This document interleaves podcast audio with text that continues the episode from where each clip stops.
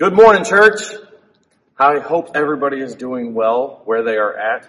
Uh, Tim has started a new sermon series called The New Normal. Um, you've probably heard that a few times in the last few months. With all the craziness happening in our world, uh, the, there's a lot of changes. There's a lot of new normal for us. Uh, I'm Mike Dinius. If I didn't, if you don't know me, uh, I know most people, but this is different for me. This is my first time being video recorded for a service. So I hope you are good where you're at. I hope you're safe. I hope all these crazy things happening in the world aren't affecting you as bad as they are some people. Today, we're going to talk about God's new normal in our life. And I've titled the sermon, The Catalyst. Um, catalysts are things that ignite a change. They change something. They start a change. Have you had a catalyst in your life? Have you had something start a change in your life? Was it COVID-19? Was it the protests and the riots? Was there a catalyst before all this? There are so many things in this world that ignite change, that start change. God wants a change in your life. He wants to start a change in your life if he hasn't already. And today that's what we're going to talk about. We're going to look at a character in scripture. His name is Josiah. He's a king in Israel. Now, when I think of kings in Israel and Judah, I think of David. I think of Solomon. I think of Hezekiah. Those were great kings. Um, they, Solomon was the wisest king. David was a man after God's own heart. Hezekiah was a great king. There were also some pretty crappy kings in Judah and Israel. There were, there were men who just didn't love God. They didn't know God. In fact, in 2 Kings 21, you see a couple of those kings. One was Manasseh, and it says he was evil. He did things like the nations around Judah. He even set up an Asherah pole inside the temple of God. Now, I want to keep this sermon kind of PG, so I'm not going to describe what an Asherah pole is, and be very careful when you Google what an Asherah pole is. But that's a big deal. That's bringing an idol into the Lord's temple. His son wasn't much better. Uh, he followed the practices of his dad. He was an evil king. He did not love the Lord. And he, there was, there was kind of a mutiny and, and he was killed. And his son took his place as king of Judah at eight years old. Josiah began his reign over the, over the kingdom of Judah at the age of eight. My youngest daughter, Kara, is eight years old right now. The world would be burning if my daughter was queen over the world right now. I can't imagine what would happen with an eight-year-old in charge. Some people think, well, it wouldn't be much different than what we have right now, would it? Well, I'm not of that camp, but, you know, it would be a little crazy. In his 18th year of reigning as king, so now he's 26. I can do math. Look at that. Uh, he's 26 and he says, you know what? Let's restore the temple. So let's get some money, give it to the gatekeepers, and have them pay these guys to fix up the temple. So they do. They start fixing up the temple. You see, scripture says Josiah was a man who loved the Lord. In uh, 2 Kings 22, it says uh, that he walked in all the ways of his father David. And that's in verse 2. He did not turn aside to the right or to the left. You see, Josiah loved God. How do we get that? How does he come from this line of people that just blatantly don't love God, and yet he does? I don't know. Scripture doesn't really shine a light onto that. I just know he does. So they're rebuilding the temple. And as they're rebuilding the temple, they find this book. And they're like, what's this? And, and a guy starts reading it and he realizes it's the book of the law. It's scripture. And he's like, I gotta take this to the king. So he takes the scripture to the king, takes it to Josiah, and Josiah says, read it to me. And he starts reading the book of the law. He starts reading scripture to the king. And the king tears his clothes because he's so sad and distraught because he's seen the way Judah has lived. And the Lord is angry with them. They, they go to find out what the Lord has to say. They find a, a prophetess and they, they say, tell us what the Lord says. And, and she said, the Lord's gonna bring in calamity. The Lord's gonna bring down fire and brimstone on you guys because you haven't followed what he said. Take that, but the king loves God and wants to change. So because of that, the king will live. Judah will live and prosper under this king because he has loved the Lord. Take that back to the king and tell him what, ha- what he is to do. We're going to read 2 Kings 23, 1 through 27. And I would encourage you, pause this video, get out your Bible, and read 2 Kings 23, 1 through 27. I will be reading it in the easy to read version because it's easy to read. Okay, so now that you've read it, you can follow along as I read. 2 Kings 23, starting in verse 1.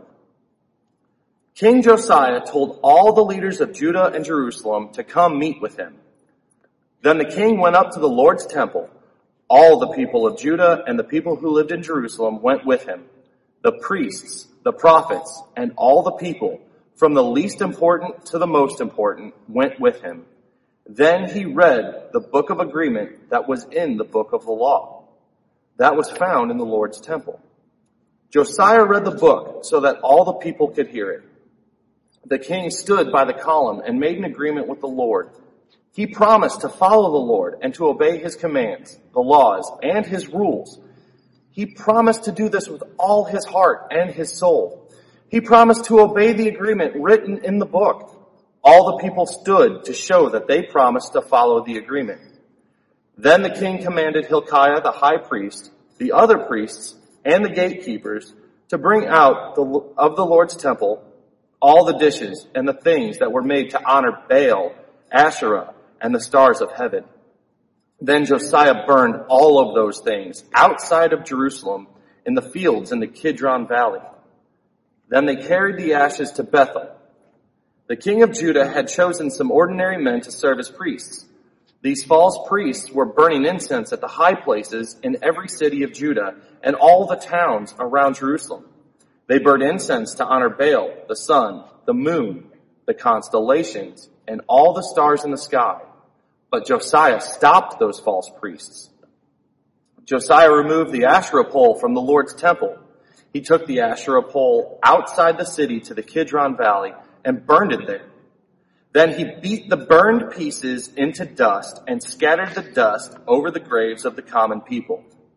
Then King Josiah broke down the houses of the, of the male prostitutes who were in the Lord's temple. Women also used those houses and made little tent covers to honor the false goddess Asherah. At that time, the priests did not bring the sacrifices to Jerusalem and offer them on the Lord's altar in the temple.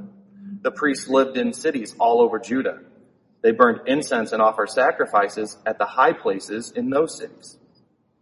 The high places were everywhere, from Geba to Beersheba, and the priests ate their unleavened bread in those towns with the ordinary people not at the special place for priests in the temple in Jerusalem. But King Josiah ruined the high places and brought the priests to Jerusalem. Josiah also destroyed the high places that were on the left side of the city gate by the gate of Joshua. Joshua was the ruler of the city. Topheth was a place in the valley of Hinnom's son where people killed their children and burned them on an altar to honor the false god Molech. Josiah ruined that place so no one could use it again. In the past, the kings of Josiah had some horses and a chariot near the entrance to the Lord's temple. This was near the room of an important official named Nathan Melech. The horses and chariot were to honor the sun god. Josiah removed the horses and burned the chariot. In the past, the kings of Judah built altars on the roof of Ahab's building. King Manasseh had also built altars in the two courtyards of the Lord's temple. Josiah destroyed all the altars and threw the broken pieces into the Kidron Valley. In the past, King Solomon built some high places on Destroyer Hill near Jerusalem. The high places were on the south side of that hill. King Solomon built one of those places to worship and honor Ashtoreth. That horrible thing the people of Sidon worship. He also built one to honor Chemosh, that horrible thing the Moabites worship. And King Solomon built one high place to honor Milcom, that horrible thing the Ammonites worship. But King Josiah ruined all of these places of worship. He broke all the memorial stones and Asherah poles. Then he scattered dead men's bones over that place. Josiah also broke down the altar and high places of Bethel. Jeroboam, son of Nebat, had made this altar. Jeroboam caused Israel to sin. Josiah broke down both that altar and the high place. He broke the stones of the altar to pieces, then beat it into dust and buried the Asherah pole. Josiah looked around and saw graves on the mountain. He sent men and they took the bones from the graves. He burned the bones on the altar. In this way, Josiah ruined the altar. This happened according to the message from the Lord that the man of God announced. The man of God announced these things when Jeroboam stood behind, beside the altar at the feast. Then Josiah looked around and saw the grave of the man of God. Josiah said, What is that monument I see? The people of the city told him, It is the grave of the man of God who came from Judah. This man of God told about the things you have done to the altar at Bethel. He said them long ago. Josiah said, Leave the man of God alone. Do not move his bones. So they left his bones and the bones of the man of God from Samaria. Josiah also destroyed all the temples at the high places in the cities of Samaria.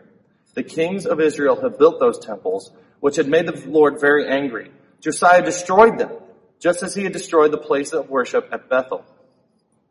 Josiah killed all the priests of the high places that were in Samaria he killed the priests on those altars and burned men's bones on the altars so they could never be used again. Then he went back to Jerusalem. Then King Josiah gave a command to all the people. He said, celebrate the Passover of your Lord, your God. Do this as it is written in the book of agreement. The people had not celebrated the Passover like this since the days when judges ruled Israel. None of the kings of Israel or the kings of Judah had ever had such a big celebration for the Passover. They celebrated this Passover for the Lord in Jerusalem's, in Jerusalem during Josiah's 18th year as king. Josiah destroyed the mediums, wizards, the house of gods, the idols, and all the horrible things people worshipped in Judah and Jerusalem. He did this to obey the law written in the book of Hilkiah, the priest found in the temple. There had never been a king like Josiah before. Josiah turned to the Lord with all of his heart, all of his soul, and all of his strength. No king had followed all the law of Moses like Josiah, and there has never been a king like Josiah since that time. But the Lord did not stop being angry with the people of Judah. He was still angry with them for everything that Manasseh had done. The Lord said, I forced the Israelites to leave their land. I will do the same to Judah. I will take Judah from my sight. I will not accept Jerusalem. Yes, I chose that city. I was talking about Jerusalem when I said, my name will be there, but I will destroy the temple in that place. And all the other things that Josiah did were written in the book, the history of the kings of Judah. I read 28 at the end because it just finished the chapter. There's a lot there. Josiah did a lot. And the story of Josiah gives us a before and after picture. So with the kings leading up to Josiah, there was some stuff that was just happening before Josiah. Things like death, destruction, and loss. That was, that was before Josiah, before he founded the book of the law. But then entered that catalyst, the book of the law, that thing that changes the trajectory of everything in Josiah's life. After the catalyst in Judah, there was life, prosperity, and hope a new normal came over the kingdom of Judah. The word of the law, their Bible, came. They could see what we, they were doing wrong. They could see that there needed to be a change in their life. God wants a change in our lives too. He wants a catalyst to enter our life too. And that catalyst is His Word. And today we're going to talk about how we, how God's word can enter our life. You see, God's new normal can enter our lives, can enter my life through His Word when I start with three things. The first is I make God's Word a priority. We saw that in 2 Kings chapter 23. Josiah made God's Word a priority. In Deuteronomy chapter 6 verses 6 through 9, it says, These words I am giving you today are to be in your heart. Repeat them to your children.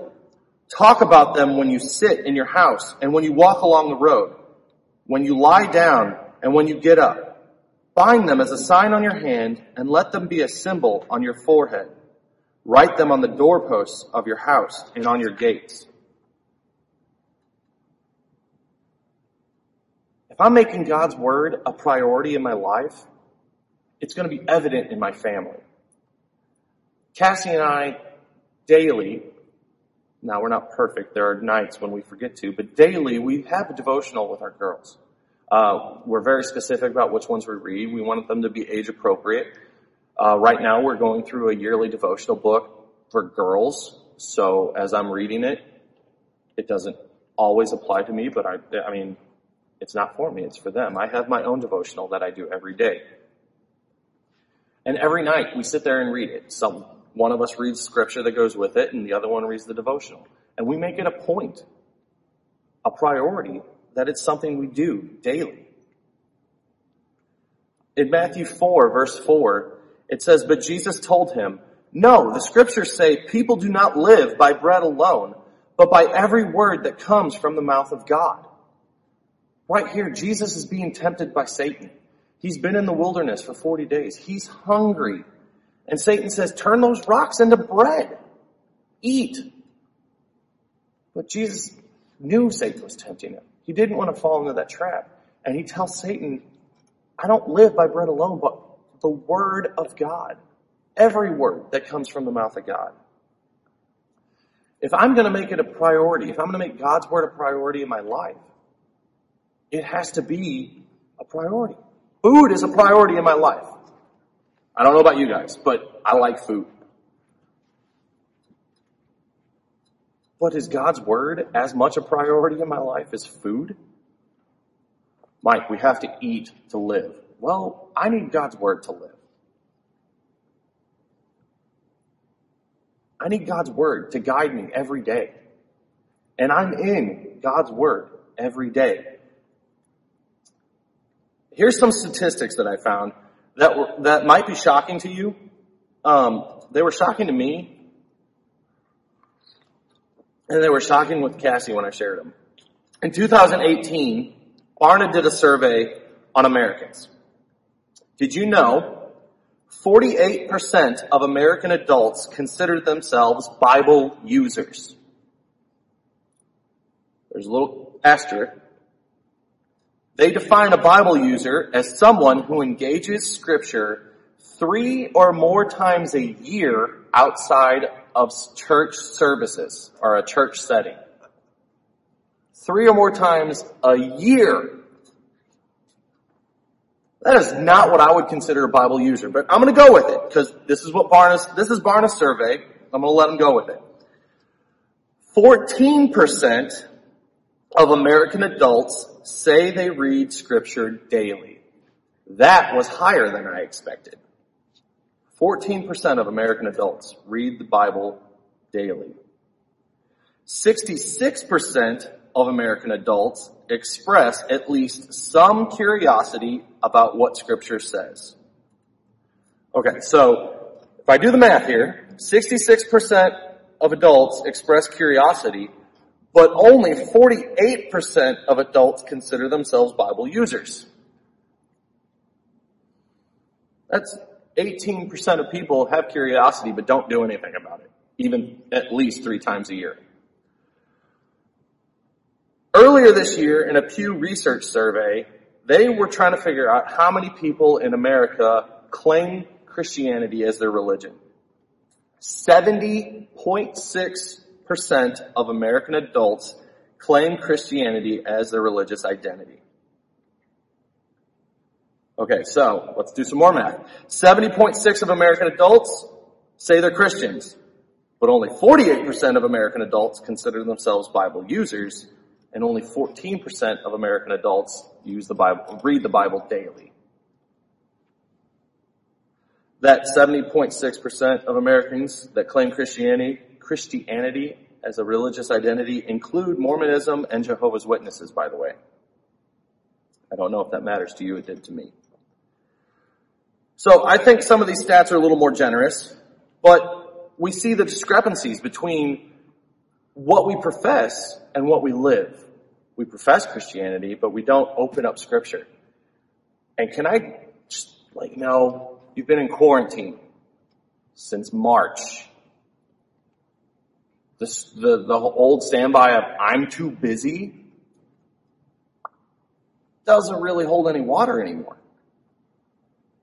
In fact, a lot of you, I, have still been able to work.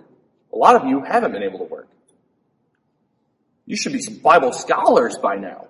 I mean, come on. I'm, I'm still working at uh, a little over 40 hours a week and I'm able to prepare a sermon given they give me a few weeks to do it. I mean, but I'm reading scripture about scripture. I'm reading other people's writings about scripture.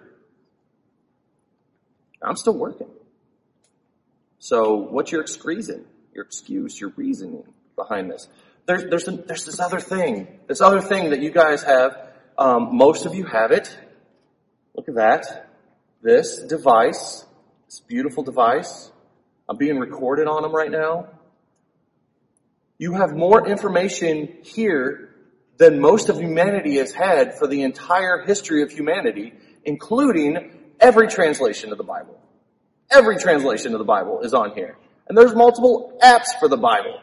There's multiple apps on reading the Bible. Priorities. Y'all are eating. And if eating is a priority, why isn't reading God's Word a priority?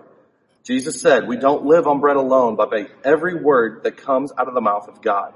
So I'm asking you, is God's Word a priority in your life? Because if it's not even a priority in your life, there's no catalyst that's going to happen. There's no change that's going to happen because God's Word is a mirror for our life. If I woke up this morning and didn't brush my hair, look, this morning my hair was a hot mess. Like,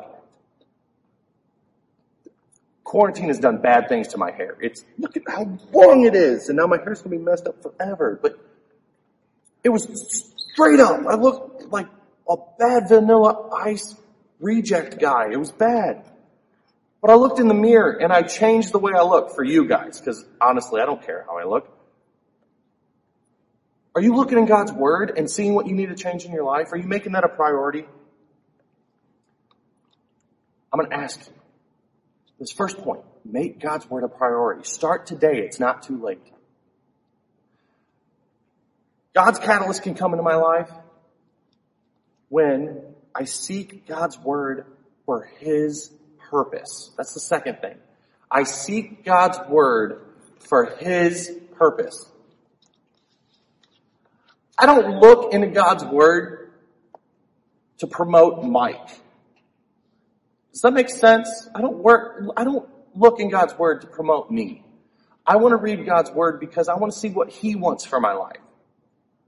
Sure, I get blessings, I get benefits out of changing because of what God's word says.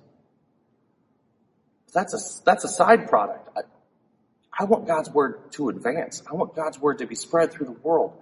I want God's word to be spoken, to be read. I want to, I want to seek God's word for his purpose.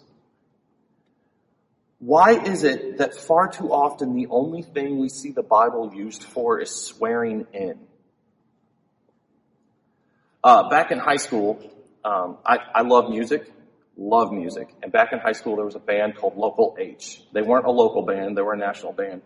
But uh, they came out with a song called "Hands on the Bible." And every time I think of swearing in, I think of this song. And you would think, hey, this is a song about Jesus. It really wasn't. It really wasn't. Just here, let me read one little section of it. It says, hands on the Bible, scared like a child. God holds you liable for what you've done. I don't think they were using the Bible for God's purposes. It doesn't really sound like the loving father that I know. It doesn't really sound like somebody who actually reads scripture. They just have an opinion of it based on what they think they know of it. It sounds like somebody who just holds the Bible up instead of opens it. And I know some of you probably just thought of a political figure, and I'm not talking political figures, because it's not just political figures who hold up the Bible as something to stand on without reading it. We all do the same thing. I can quote you something from the Bible and twist it to make it my own. I, I can do that. I have enough knowledge of scripture, but I also have enough knowledge of scripture to know that I shouldn't do that. In Galatians it says, if somebody preaches a gospel other than the one we've shared, even if they're an angel, let them be eternally condemned. Galatians 1, 8. I don't want to twist God's words. I want it to be used for His purpose. You know, Acts 17 verse 11, it says, they found that the Jews of Berea were of more noble character and much more open-minded than those of Thessalonica. They were hungry to learn and eagerly received the word. Every day they opened the scrolls of the scripture to search and examine them to verify what Paul had taught them was true. Trust me, I'm an idiot. I tell the teams when, when we teach that everyone's an idiot. We're just waiting to have our turns to show it. And I don't want you to take my word for anything I tell you in scripture. I don't. That's why I like reading large chunks of scripture when, when I'm teaching. I want you to see what it says and see for yourself what God wants you to do. You see, Hebrews 4 12 through 13 says, God's word is alive and working and sharper than any double-edged sword. It cuts all the way into us, where the soul and the spirit are joined to the center of our joints and bones. And it judges the thoughts and feelings of our hearts. Nothing in all the world can be hidden from God. Everything is clear and lies open before Him. And to Him, we must explain the way we have lived. I gotta ask you, have you ever wanted to have surgery? If you ever wanted to have surgery, I know there's some people who have a problem with uh, being addicted to cosmetic surgery, but I'm talking about life or death situations. Uh, a few years back, I uh, I was hurting. Um, you see, there was a week, bad things. There was just a lot happened, and Cassie was struggling. She actually was in the hospital. Um, the doctor's like, she can go home, but here's what you need to do. You need to take care of her. You need to keep the stress off of her and, and just make sure she rests and recoups. I'm like, cool, that's awesome. That was a Monday. On Wednesday, I started feeling bad, like sick, and I'm like, oh crap. And I don't want Cassie to know. I don't want to put stress on her. So I just hit it. I just manned up, right? Thursday, I went home sick from work. Friday, I got up and I just made myself go to work, but I was just, well, it was bad. Saturday morning, I'm on the couch. I cannot get up. I'm like, oh, I'm taking medicine. I'm like, oh, this is so bad. I'm so sick. It's so bad. My dad even came to check on me, which that's a big deal. He brought coloring books for the girls because he knew we were both feeling bad. Keep them occupied.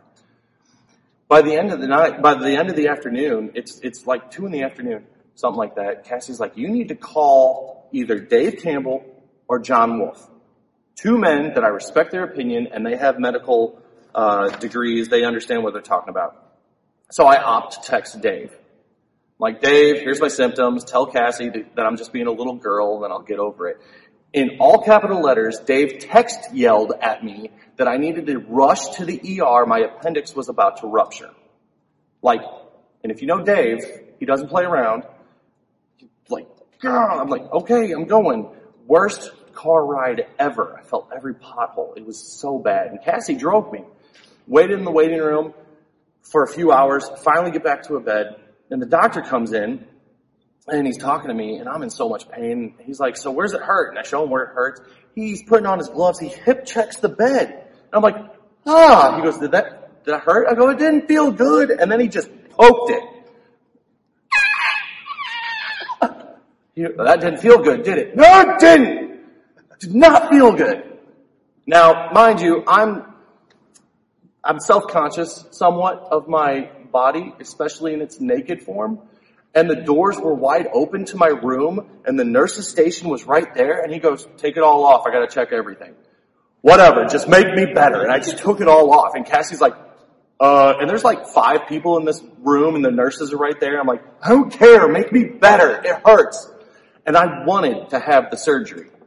I wanted to have that pain removed. The Word of God is like a double-edged sword. It's a scalpel. It will cut you. But trust me, you want to have that surgery. There are things in your life that need to be removed like a cancer. And God uses His Word as His scalpel to remove them. Just like I wanted my appendix removed, God wants to remove the sin for your life, from your life. And by the way, His name is way better than my doctor. My surgeon's name was Dr. Bonebreak. I can't make that up. So there's a little fun fact for you. You, you see, earlier we talked about you can't live on bread alone. You need God's Word in your life. Are you allowing it to cut you? Are you allowing it to be used for His purpose? Finally, the third thing that we need to do to allow God's word to come into our life and change us is I need to obey God's word publicly. This isn't something you hide. John 14, 20 through 21 says, When I am raised to life again, you will know that I am in my Father and you are in me and I am in you. Those who accept my commands and obey them are the ones who love me and that because they love me, my Father will love them and I will love them and reveal myself to each of them. Well, Mike, why do you have this passage in here? Well, it says those who accept my commands and obey them are the ones who love me. To accept and obey his commands, you gotta know his commands. They're in scripture. And to obey them, you obey them publicly. And if you do that, says he will love you and reveal himself to each of you. John 2, 1 through 6 says, Love means that we live by doing what he commands. We were commanded to live in love, and you have heard this from the beginning. And Matthew 10, 32 through 33 says, Those who declare publicly that they belong to me will do the same, I will do the same for them before my Father in heaven. But those who reject me publicly, I will reject before my Father in heaven. You see, I'm reminded of a story that Kyle Idleman tells in the Not a Fan series. He tells the story of this family, and they were getting ready to go on vacation, and they needed somebody to watch the house and take care of the plants and the animals.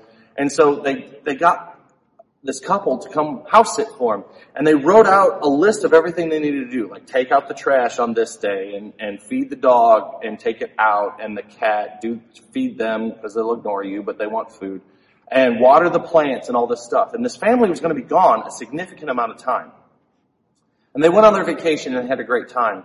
And when they come back, they come up to the house and the grass is dead and all the plants are dead and the dog is buried in the backyard dead and so is the cat and they're like, and the trash is just piling up.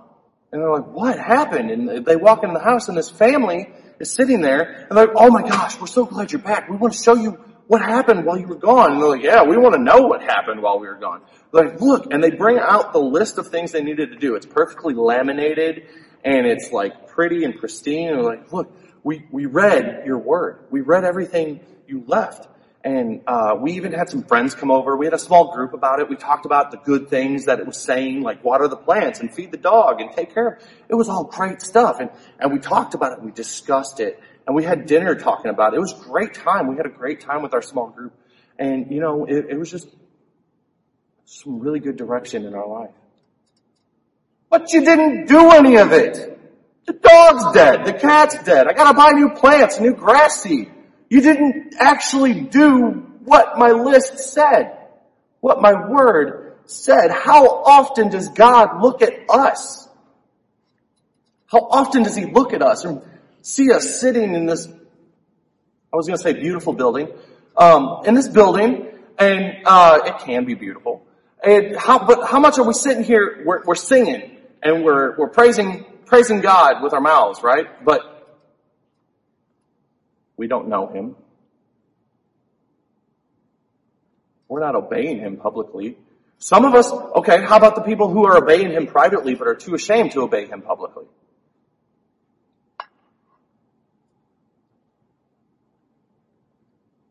I want to be the person when Jesus comes back, he says, well done, good and faithful servant. I want to please my master. I want to please my Lord. And by doing that, I have to know what he says and I have to do it. I have to obey it publicly. I don't know where you're at in your walk with God. Maybe this is your first time thinking about this. Maybe you're new to Christianity. I want to encourage you, find somebody who's a little further down the path and, and walk with them. Let them help you learn God's Word.